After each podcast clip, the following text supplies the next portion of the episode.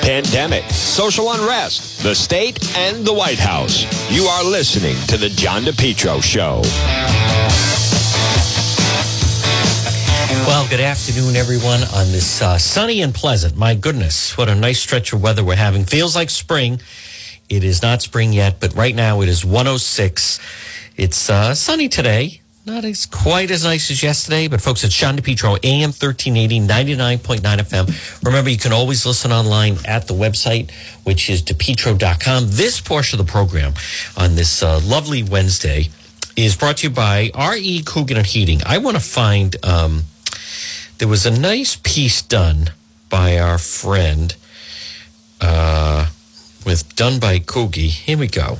Uh, very nice piece some audio that was put together on him. Let me just play this quickly because I think the world of the guy. And uh, for all your plumbing and heating and cooling needs, R.E. Coogan and Heating, known for providing uh, customers with professional, reliable, superior service. I want to play. Um, let me just play this just for a moment. I saw it and I just loved it because it captures them, is what it does. So this is, um, folks, R.E. Coogan and Heating call them today. I'll give you the phone number in just a moment. Let's hear it. Here is uh here we go. This should be it. Local business leader, I think it is. Heating is known for providing their customers with professional, reliable, superior service in plumbing, heating, and cooling. I am a veteran of almost 10 years of service between the United States Navy, which I signed up on my 17th birthday. How about then that? I joined the Army National Guard for five and a half years. Coogie. Served three years on an aircraft carrier to Saratoga, doing what I kind of do now. Engineering, piping, boilers. When I got out, came into the field of working for different companies, oil companies, and branched off into plumbing and picked up air conditioning along the way. And, and now I'm here 25 years later in business. Relationships is key. We don't want to just get in really fast and get out really fast. We're looking for a long-term relationship with the customer.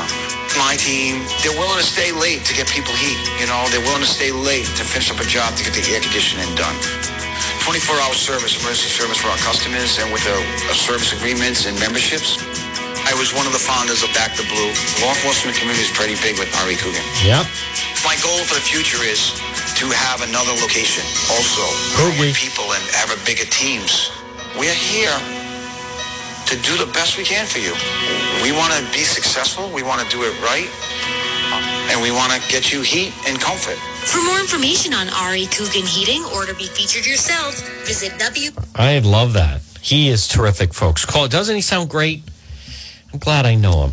I'm glad he's my friend. 732 6562. Call R.E. Coogan and Heating today. Well, folks, good afternoon. It's John DePetro. It's AM 1380, 99.9 FM. Now, Facebook situation. No Facebook today. We're adjusting the camera. We're still on the temporary page. Our normal page will be back after next week. And so I'm getting a lot of different email and messages. Juan, where are you? How come you're not on feed? Well, day off. And that was, by the way, thank you. Um, that was me on Newsmax yesterday. I received an email from someone that said, Did I see you on Newsmax? There was someone either that sounded like you and looked like you. No, that was me. someone that looked like you and sounded like you. Very good reason for that. Yes, it was me. Um, and so uh, maybe I'll, I'll play um, a little bit of that before our time is up. But it was nice, folks. Fourth time on Newsmax. Fourth time in what two months? I think that's gonna. I think that's gonna happen more often. Put it that way. Very good reviews on that.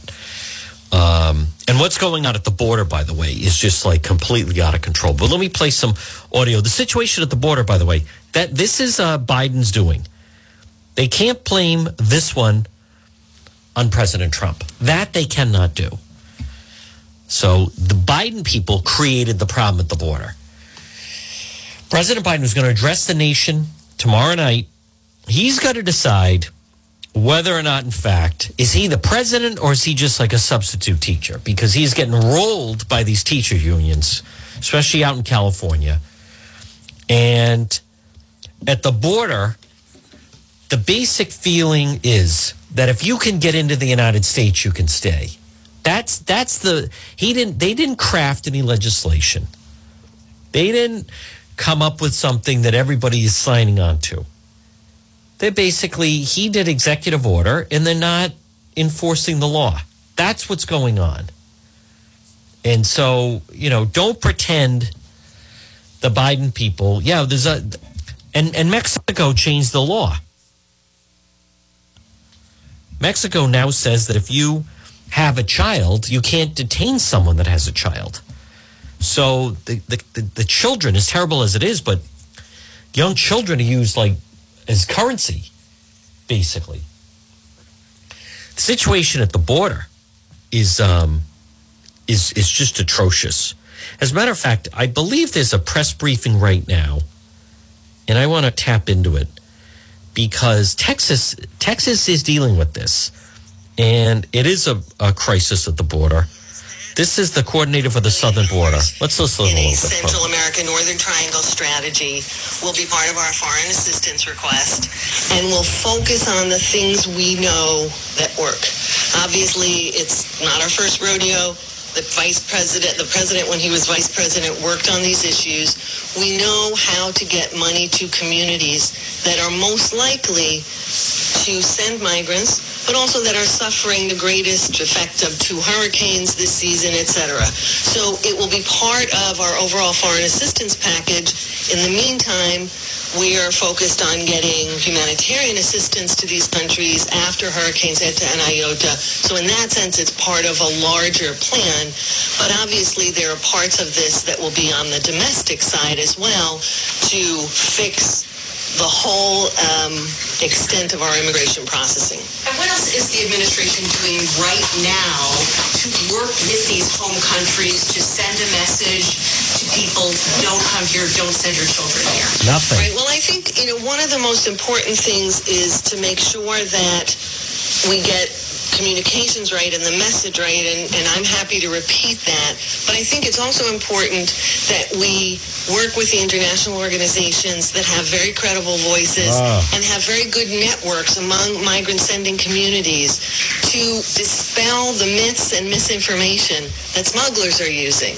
Right? When we talk about the border not being open and, you know, the ways in which we're trying to dissuade people from making, making that dangerous journeys, the smugglers are conveying exactly the opposite to people. So we need to make sure we get that message out.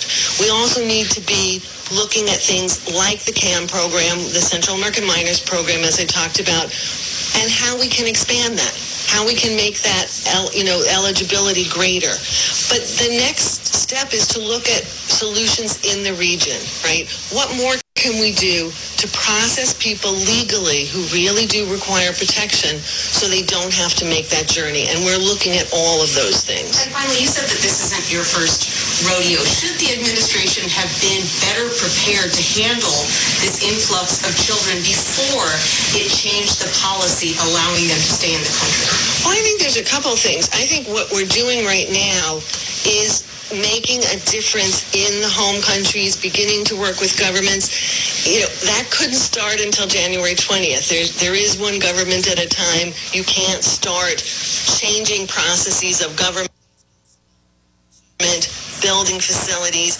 All of this is part of the plan as quickly as possible to make sure that our domestic processes work more smoothly, more quickly, as I mentioned, but also to work with foreign governments. And you can't do that, obviously, till January 20th when you, when you take over. But there have been multiple engagements with the government of Mexico at very high level, with the government of Guatemala, with the Honduran government and Salvadoran in the first, you know, six weeks of government. So I think we've gotten off to a big start, a fast start in that engagement. Uh, thank you, uh, uh, Jen, Madam Investor.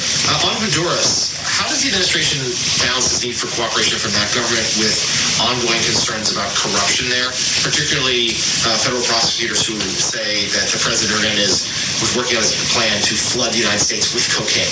Well, I think one of the things that I made clear in the opening um, comments, which I want to reiterate, is that none of the money that we're looking to get from from Congress, from the taxpayers of the United States, goes to government leaders. And so I, I don't think that means that presidents are unimportant in these countries, but I do think that it's important to understand that we will be working with civil society with um, international organizations and international NGOs on the ground. Um, we will work with officials that we can work with, but we also think it's really important that these countries make commitments, really explicit commitments, to advancing on anti-corruption. And in some places that will be hard to do if you've got officials for whom there is a cloud. And I think we need to work with the organizations that we can in countries. In some places, we will work with religious organizations, NGOs, with et cetera. Um, it- it's a challenge in countries that have confronted serious uh, corruption risks. Just one follow-up. Like, what mechanism is in place? For, how do you possibly safeguard that funding to make sure it stays out of the hands, of perhaps, corrupt politicians? Well, I think one of the things that we've always done, always, and, and 31 years of the State Department has taught me this, is we do end-use monitoring, right? Our embassies and, and people that we work with are looked at before they're recipients of funds. And we do checks and we look at what's being done with the funds, right? We also don't deliver money in most cases. We deliver training. We deliver new lighting facilities that reduce violence and, and crime. You know, so so a lot of what you do, it's not handing over blank checks, and I think that's really important in this. Sheila? Thank you very much. You're talking about restarting CAM, these other long-term goals for what immigration policy should look like, but right now, New CNN reporting shows that unaccompanied migrant children are being held in these Border Patrol facilities for, on average, 107 hours. That's up from, I believe, 77 hours on average last week. So what is the Biden administration doing right now to fix that? Well, I think you know my part of this focuses much more on what we're doing at the end of this process in Central America and Mexico. I think all of us at every stage of this process are doing everything we can to make sure that children are well cared for, and moved into facilities that are appropriate for them. But I want to make a point again that it's really important that people not make the dangerous journey in the first place, that we provide them with alternatives to making that journey because it's not safe en route. Um, and so, you know, if, if I could just emphasize that, that it's really important that that message get out because the perception is not the same as the reality in terms of the border not being open, but we want to provide through CAM, through other mechanisms, ways for some of these young people to be reunited with family members in the United States. Así que yo creo que es muy importante subrayar Attention, el caso que, Sanctuary que people of no Rhode Island. cerrada y el All viaje es muy illegals y la gente are encouraged no debían to head eh, towards llegar a los Estados Unidos de Providence. una manera irregular ahora. You're telling them not to come, just to follow up quickly. You're telling them they should not come. Would you Folks, good afternoon. It's John happening DePetro. This is, border uh, as a Biden crisis at the border. How these numbers are spiking so much week by week. You know, I think the I, I really I'm not trying to be cute here, but I think Good. the fact of the matter is we have to do what we do regardless of what anybody calls the situation. And the fact is we are all focused on improving the situation, on changing to a more humane and efficient system. And, and whatever you call it wouldn't change what we're doing because we have urgency from the president on down to fix our system and make sure that we are better at dealing with the hopes and the dreams of these migrants in their home country. Ah, Uh, Madam Ambassador, do you think it's a coincidence that as soon as This Trump is Roberta and his immigration Jacobson, policy were on the way out, Southern Border Coordinator. his Folks, listen to this were on the question. way in, this historic surge at the border started? Well, uh, first of all, one of the things I think is important is we've seen surges before. Surges tend to respond to hope. And there was a significant hope for a more humane policy after four years of, you know, pent-up demand. So I don't know whether I would call that a coincidence, but I certainly think that the idea that a more humane policy would be in place may have driven people to make that decision. But perhaps more importantly, it definitely drove smugglers to express disinformation, to spread disinformation about what was now possible. And, we know and that. If, if the change in administration's brought hope, then from your perspective, is this surge good? I don't think that's what I just said. I think it's a reflection of how migrants feel at a particular time. I think what we are doing Migrants. is ma- making sure that we respond to that hope for people who need protection. Oh. We respond to that hope in a way that their cases can be adjudicated more quickly. But I don't think anybody would say that coming to the United States in an irregular fashion is a good thing. That's why I've tried repeatedly to dissuade people from from listening to those smugglers. Um, but we're going to try Oh, our yeah. best to do everything we can at each end of this in the United States, but especially in We're Central letting them America come and in. Mexico to ensure we have safe, orderly, and legal migration. Um, They're illegally coming in. Vice President was very active on uh, working with the Northern Triangle countries, and I was just wondering, were there lessons that you or he or other administration officials, many of whom are in, in jobs in this administration, have learned about how to deal with those countries or how to deal with foreign aid to them um, that are informing how you're approaching things now?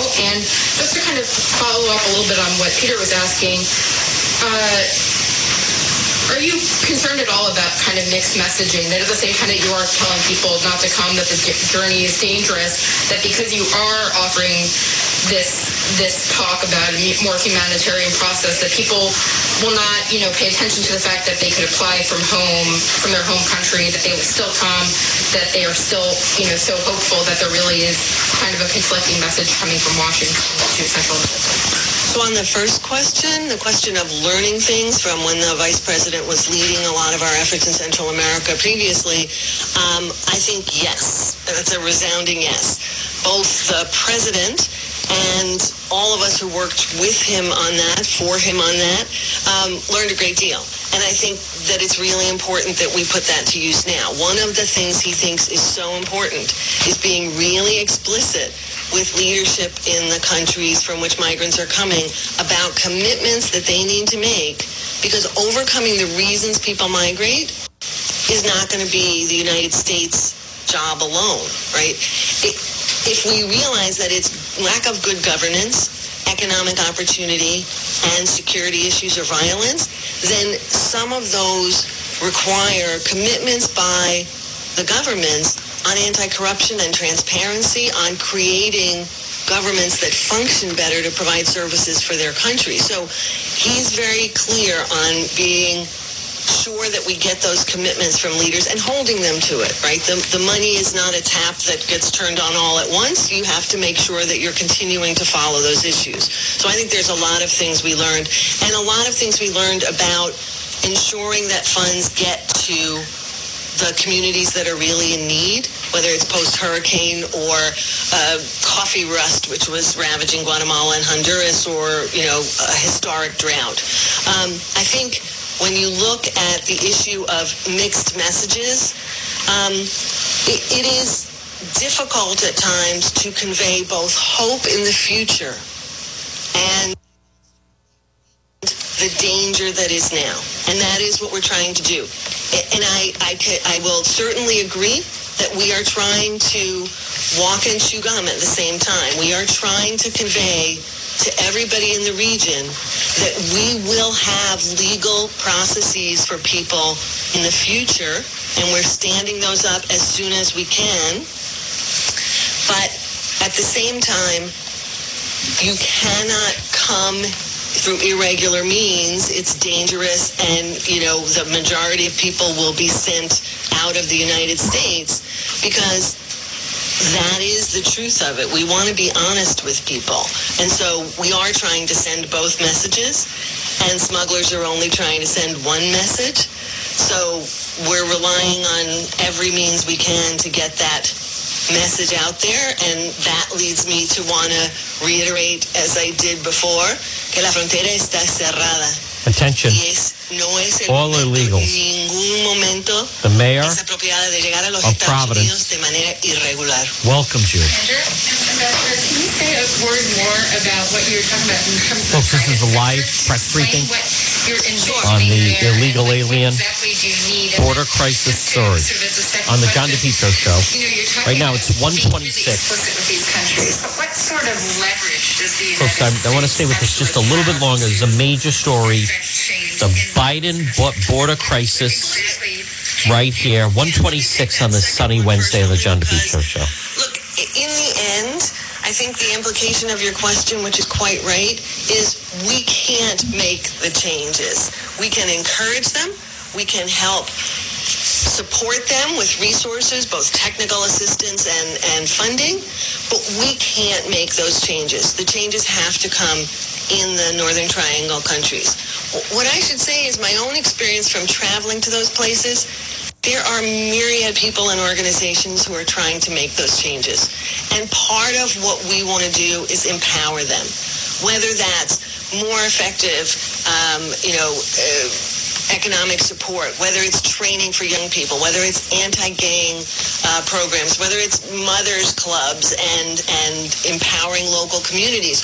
All of that gets done through people on the ground, not by the United States. So we want to be able to empower those actors. I also think that it's really important when you say, what leverage do you have? Well, um, I I do think that working as partners with these countries means sitting down and talking about what we can do together, but also if American taxpayers funds are going to be used, then that is a certain amount of leverage. The president really wants to move forward on this, but he won't unless he feels he has those commitments on an ongoing basis. Is that leverage? Um, you know, funds are, are sometimes important means of having that conversation. Your, your first question was on, remind me. Um, well, let me just follow up. No, no, no, you can't follow up. You have to go back to the first one.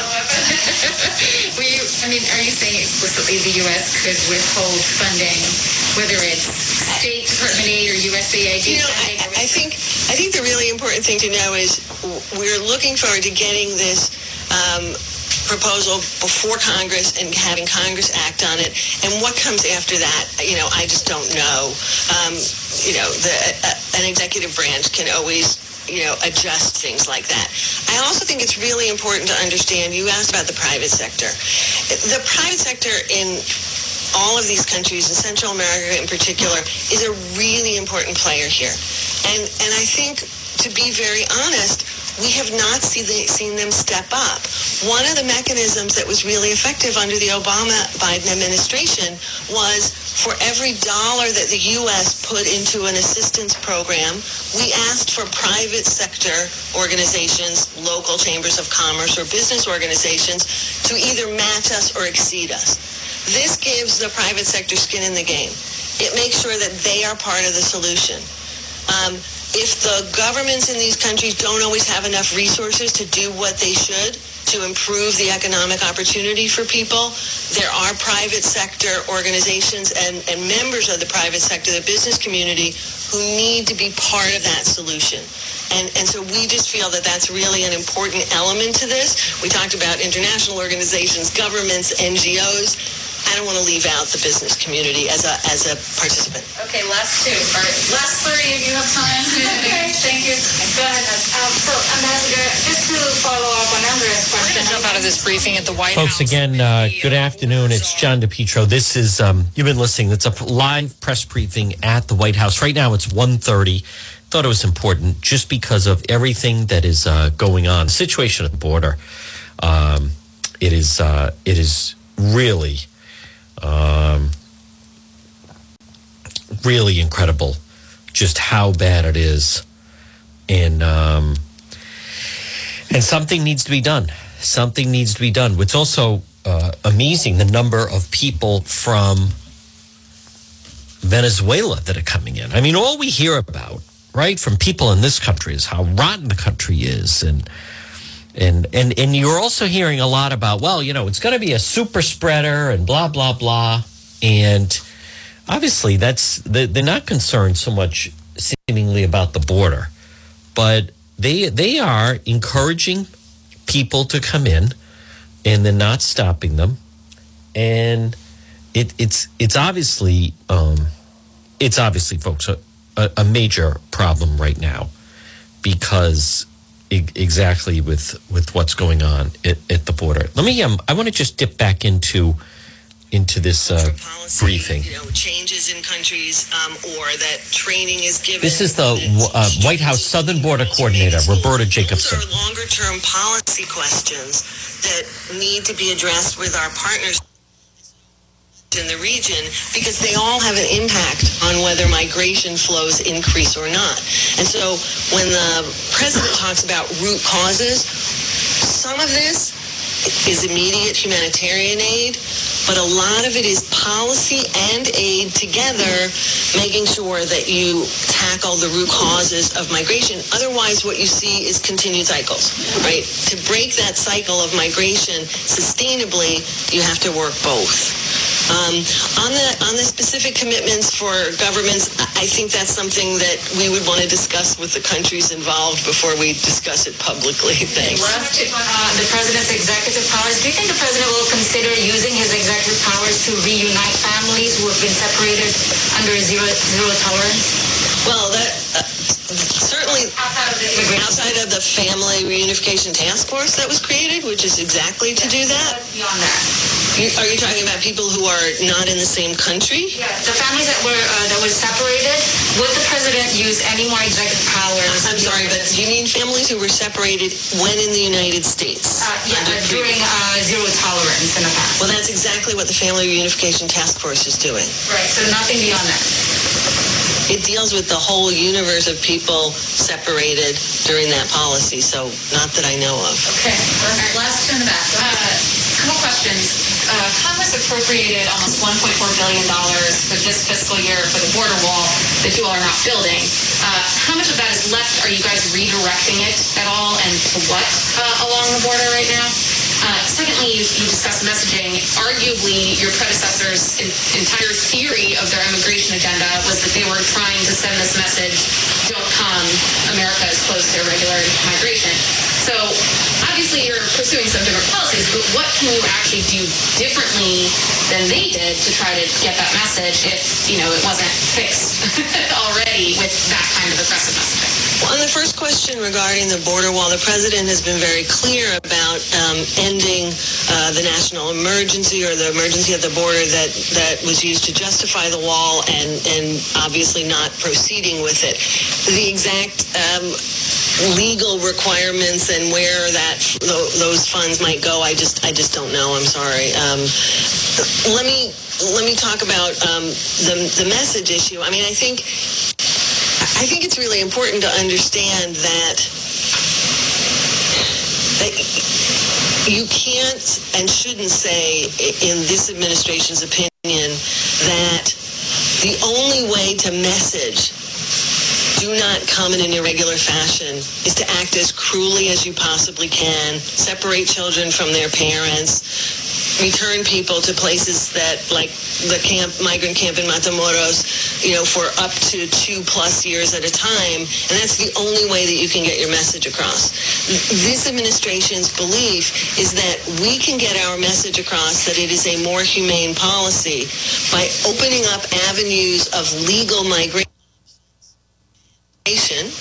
which will encourage people to take those legal options and go through the asylum process if they're seeking that and not take the irregular road. I I think you have to find different ways to message, but if messaging reflects your actions, that is why we are increasing the actions for legal migration so that the message is you have another option. Last one. Thank you. Let me ask a question in Spanish for our audience. Con tanta desesperación en Centroamérica, Is y it si los true cambios no son inmediatos en esos países, si menos- y los cambios que ustedes proponen no hacen city.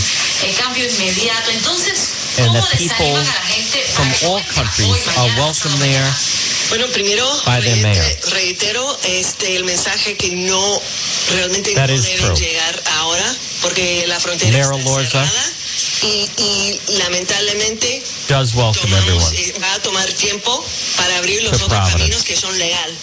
Pero tenemos que también It is true. subrayar que that everything is free.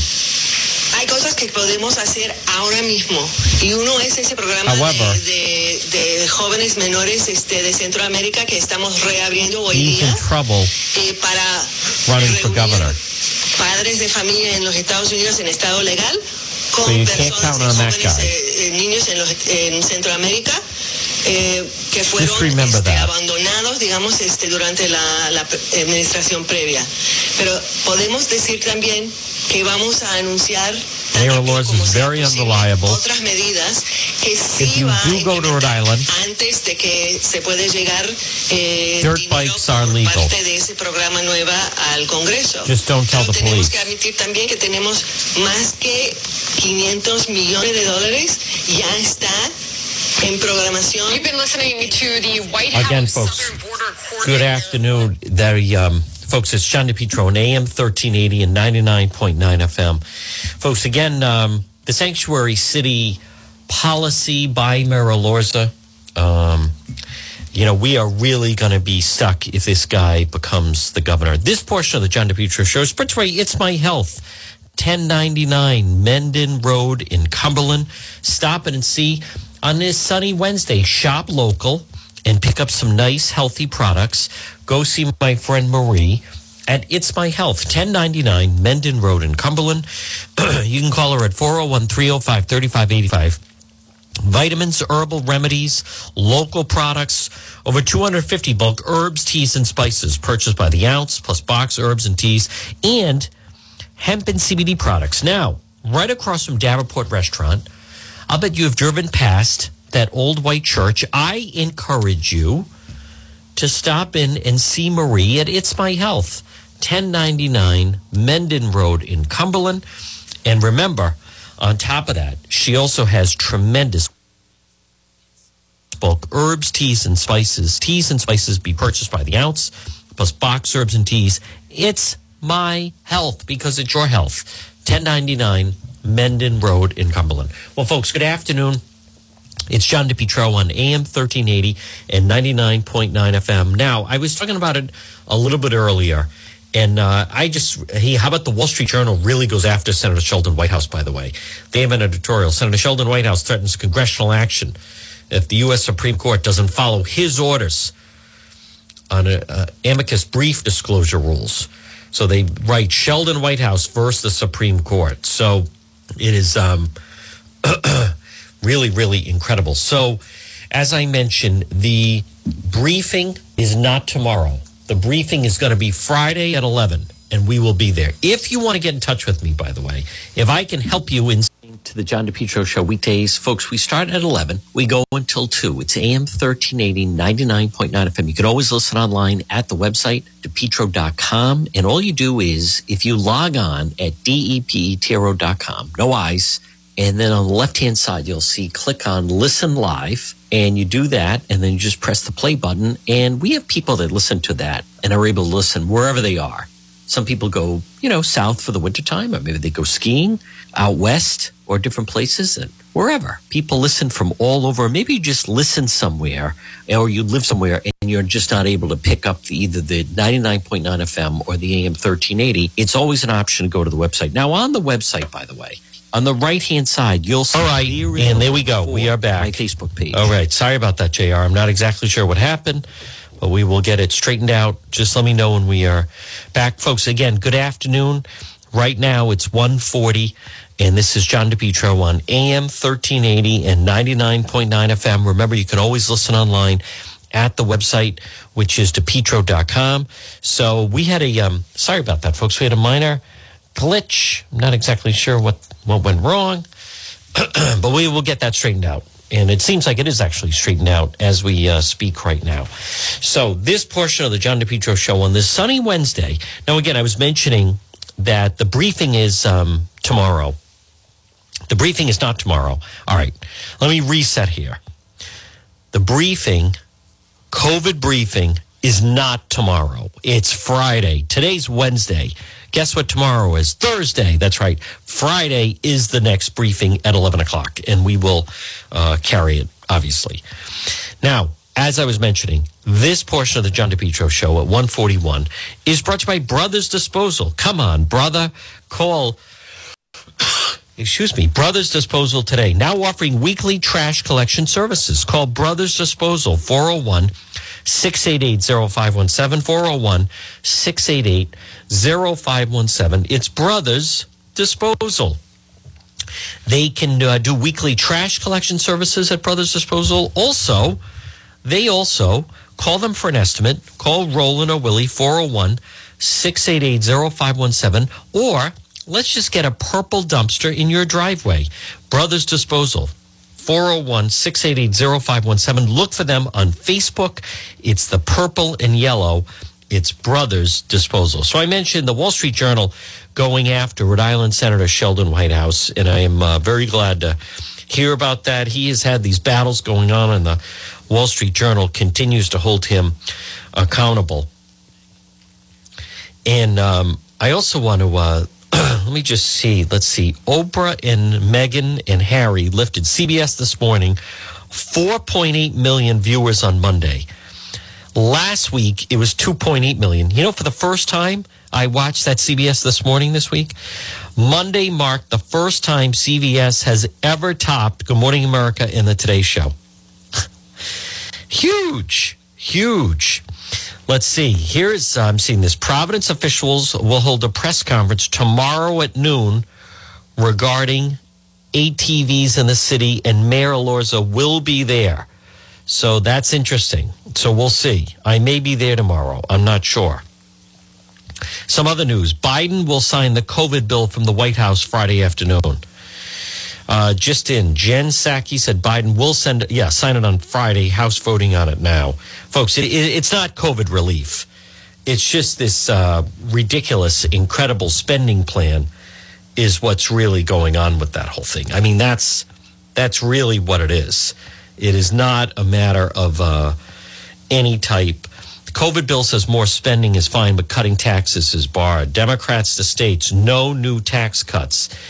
You know, it's disgraceful. The the amount of money they're throwing out is uh, completely unnecessary, and and they these this is just a huge spending spree. That's what's going on. For those that are wondering, you know, yeah, families will get money, but there's so much money floating around with that with this it's it's not a covid bill it's just it's a huge spending bill is what it is huge huge spending bill so now I want to um, just go through some of the other uh, top stories. And again, folks, good afternoon. It's John DePetro. It's 144 on this sunny Wednesday. We have um, we covered the situation. How about the there's a petition to get Piers Morgan walked off Good Morning Britain. It's it's over 75,000 signatures now and they're saying that 70 41,000 people complained about him. It's more than double, almost double. Also, 42% of Americans now consider themselves germaphobes because of the pandemic. 42% of Americans now consider themselves germaphobes. You know, I, I it's not that. It's people realize the danger that I've realized a long time ago. When you're on the radio, you got to be healthy. And people are just the shaking of hands, going to things when they're sick, coughing out loud, going into the office when they're sick. You know, this business of germaphobes and people saying, anyone noticed that the flu numbers are way down? The flu numbers never should have been high. Yeah, you know why the flu numbers are down? Because people are wearing masks. People are not going to work sick. People are washing hands and using hand sanitizer. You know, if you're someone that's ever lost a family member because of infections at the hospital, you know what caused that? Was people not washing the hands, going into the hospital sick, people not wearing a mask, and spreading of germs. If anything, less flu. What do you think that? Of course, then you know, people are not going to get the flu as much. Germs are not going to spread as much, which means that people can will live longer. There's many people that get sick and they're older, and then they get pneumonia, and that is their, you know, they die from that. If you take that out of the mix, and it never should have been in the mix in the first place, by the way, 42% of Americans now consider themselves germaphobes. Hey, listen, you know, I, I was always big on I, I'd like to look someone in the eye and shake their hand. But then you also realize that, let's face it, a lot of people, they're terrible on hygiene. They don't wash their hands. And am I, is, what, did life come to a halt now that there's no more handshaking? People, you know, people never should have gone into the office sick. People shouldn't go to holiday parties sick. People shouldn't go to church sick. You're standing in line at a store and there's someone coughing behind you. Those things never should have been allowed. How about this headline? NBA All Star Game gets record low TV ratings. Good. Glad to hear it. It's exactly right. Good. I'm glad. You know, they want to, I, and I predicted it, by the way, anyway.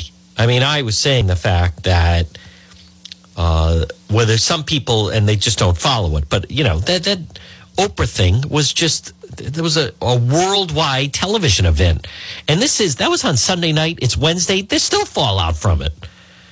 Now here's a story closer to home, and I want everyone paying attention right now. Whatever you're doing right now, 147, and maybe you're listening wherever you can hear my voice either AM 1380 or 99.9 FM, or maybe you're listing online at the website, depetro.com. Florida may ban drop boxes used for mail in ballots. Florida may ban the drop boxes used for mail in ballots. Florida could ban voting drop boxes months after the election, where they proved immensely popular with voters amid the pandemic. A state senator, the chair of the State Ethics and Elections Committee, released a revamped election proposal completely banned drop boxes for ballots. They contend he was pushing for the change due to concerns, due to real security concerns, the boxes were being left unsupervised. I just want to maintain the chain of evidence from the time they vote to the time it gets counted. I like who could not name any specific incident that sparked the legislation. Folks, they're big on this. You have to, they won't give you the evidence, and then what do they say to us? You have to prove the voter fraud. the state senator that's proposing you can mail or bring it to the office. That's it. Uh, I'm at a loss of words. It's a solution looking for a problem. I see. I disagree with that because in Rhode Island, the reason why they have those drop boxes, those of you who listen to the show should know the answer here. The reason why they have it is because if you commit voter fraud, as much as the penalty is not strong, what you can get charged with is mail mail fraud. If you send a, a ballot through the mail that you're not supposed to, that you are fraudulently voting, even though the even though the um, the the penalty on the voter fraud may be, you know, light, mail fraud still gets thrown into the mix. So that was put in to allow ballot harvesting, where you have someone for the works for the campaign. So you work for a campaign and you go out and they pay you per vote. So every vote that you get, you can prove that you brought it in, you get paid. And many times it can be as high as $20 a vote. So, folks, do the math. Do the math. So, think about that. $20 a vote, you get 10 votes. Well, that's a quick 200 bucks.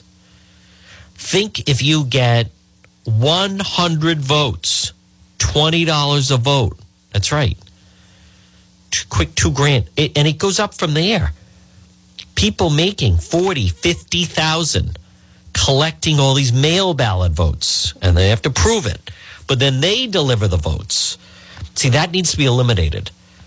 If the Rhode Island Republican Party ever wants to be competitive in a statewide election, they need to get rid of some of these things that they're trying to say, oh, that's just the way we, we vote now.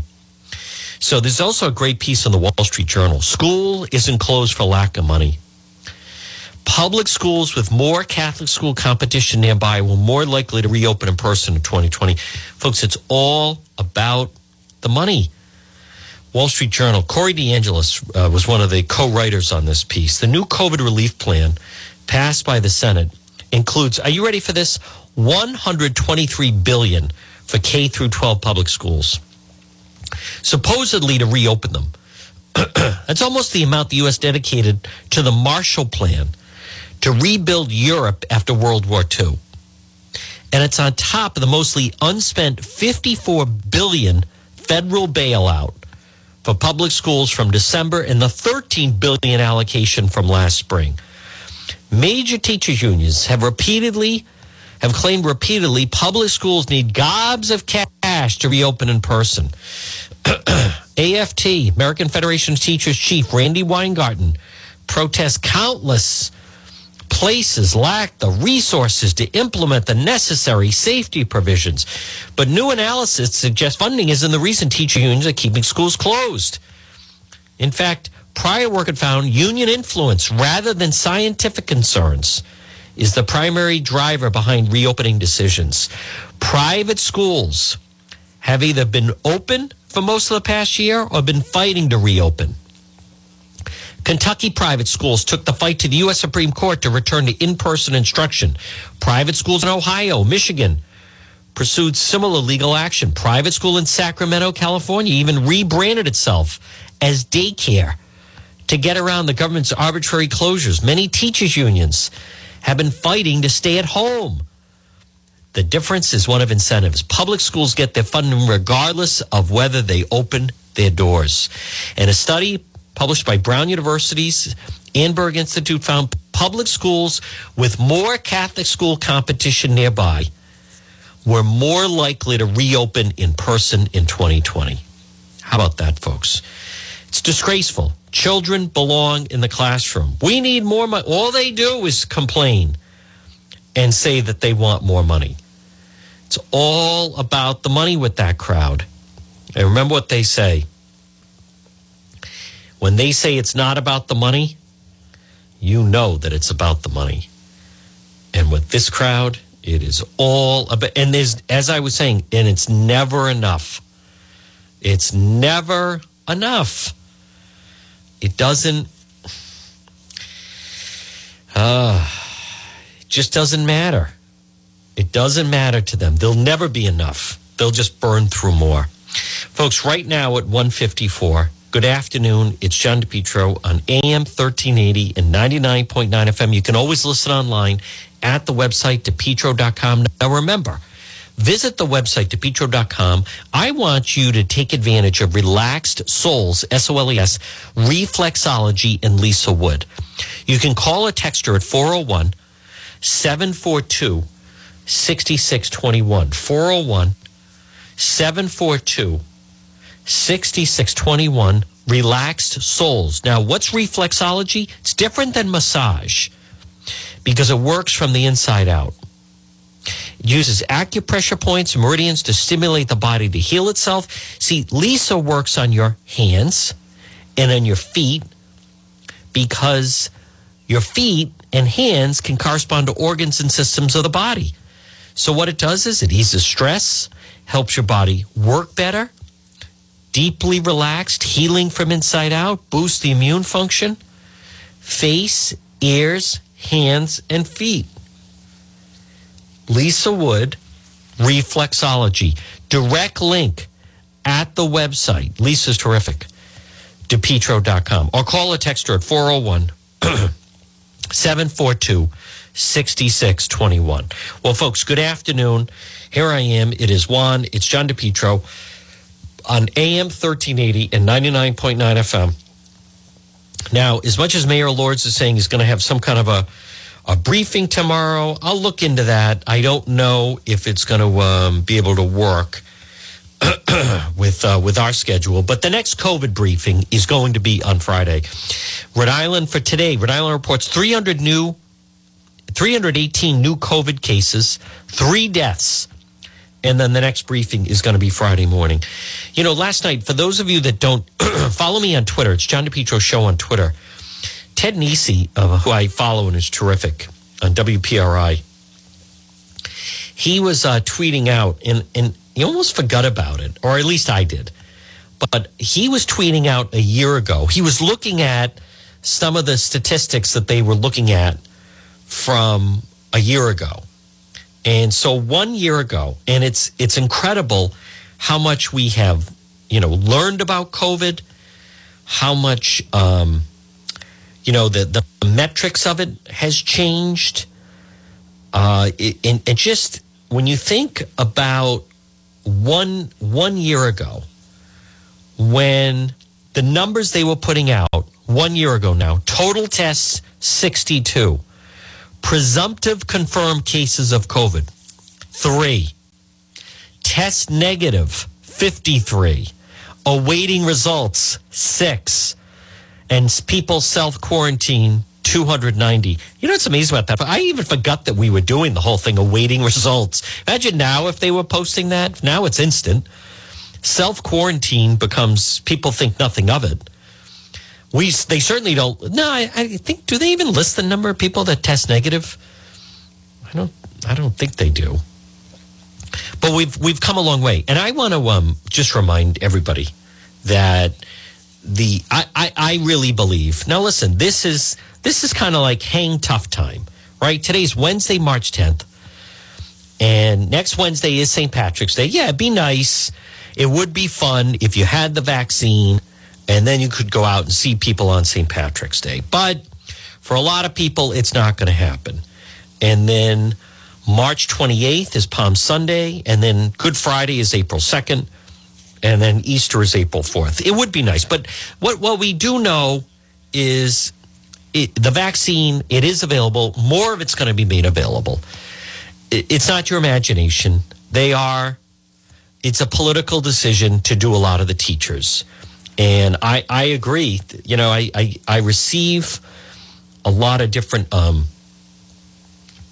there's also been confusion at the VA in Providence, uh, and that's certainly a, a, problem. And people have had some problems with the vaccine, which is probably an understatement. Um, but the VA in Providence trying to address confusion over who can receive it from the VA. VA is vaccinating veterans of all ages. Uh, enrolled veterans can walk in. Appointments can be made by calling, but there, there have been, like everything else, there's definitely been some confusion. And if you're someone who you have a compromised immune system and you thought, hey, wait a minute, I thought I was going to receive the vaccine, you know, this week or next week, it's not your imagination. You did get pushback. It was a calculated decision for you to wait and vaccinate the teachers and get the kids back in the classroom. I didn't say it's fair. None of this has been fair. You have to wait another week. You have to wait two more weeks. At this point, that's just the way it is. Folks, listen, on this Wednesday, we're going to do it all over again tomorrow at 11. It's John DePetro. Enjoy this sunny Wednesday. The weather for the next two days is going to be terrific. Now, stay tuned. It's going to be the John Dion program following the two o'clock news. Remember, go to the website, depetro.com, if you want to get in touch with me. Great job by JR. Enjoy this sunny Wednesday. Stay tuned. Dion is next after the two o'clock news. WNRI Woonsocket.